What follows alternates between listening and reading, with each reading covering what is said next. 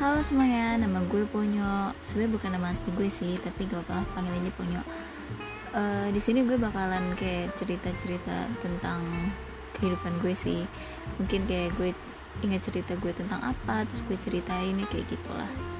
Soalnya gue mau ngisi kesibukan juga sih, biar gue nggak terlalu banyak di sosial media. Karena gue juga belum ikut UKM kan. Karena gue tuh pingin punya apa ya kayak nyoba sesuatu yang baru gitu di dalam hidup gue gitu.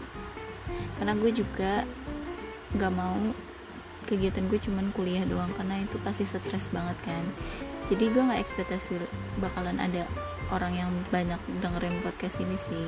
Jadi buat yang denger ini selamat mendengarkan. Mungkin emang gak akan jelas gitu sih